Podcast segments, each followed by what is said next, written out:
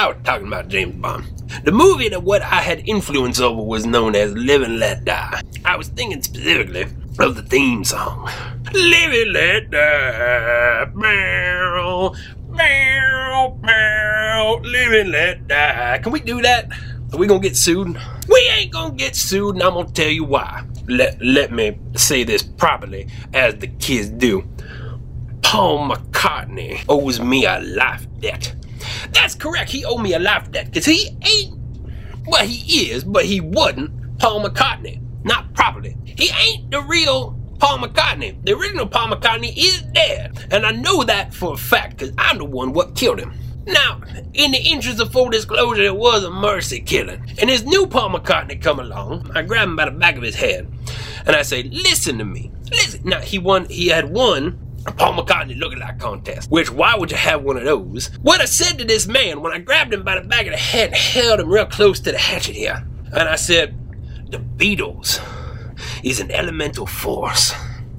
They're a fixed point in time."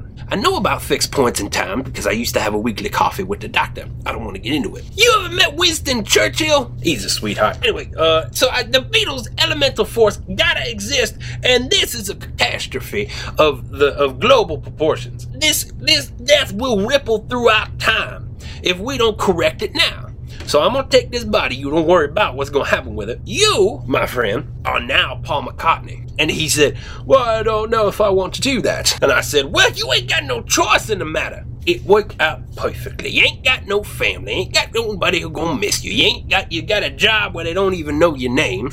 I ain't got to kill nobody and dispose of no corpses for your life to suddenly become different. You are now Paul McCartney. You a member of the Beatles, and God help you if you don't know how to play guitar. He learned how to play guitar, I guess.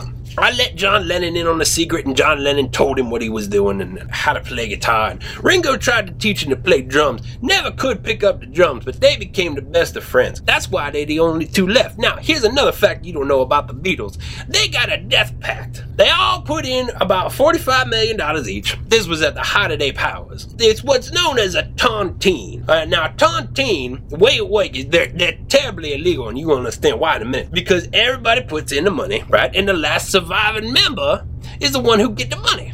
You know what I mean? And the Beatles done did this. They in for quite a surprise because uh, it's not going to be probably this Paul McCartney. It's probably going to be Ringo because he drinks, you know, soy smoothies and he's all about peace and love. And that's the way to get around in the world, ladies and gentlemen. You got to have peace and love in your heart this holiday season. But they going to go where the money is. And they made the mistake of telling Sawtooth. And, and the fact of the matter is, I lost all that money on the ponies.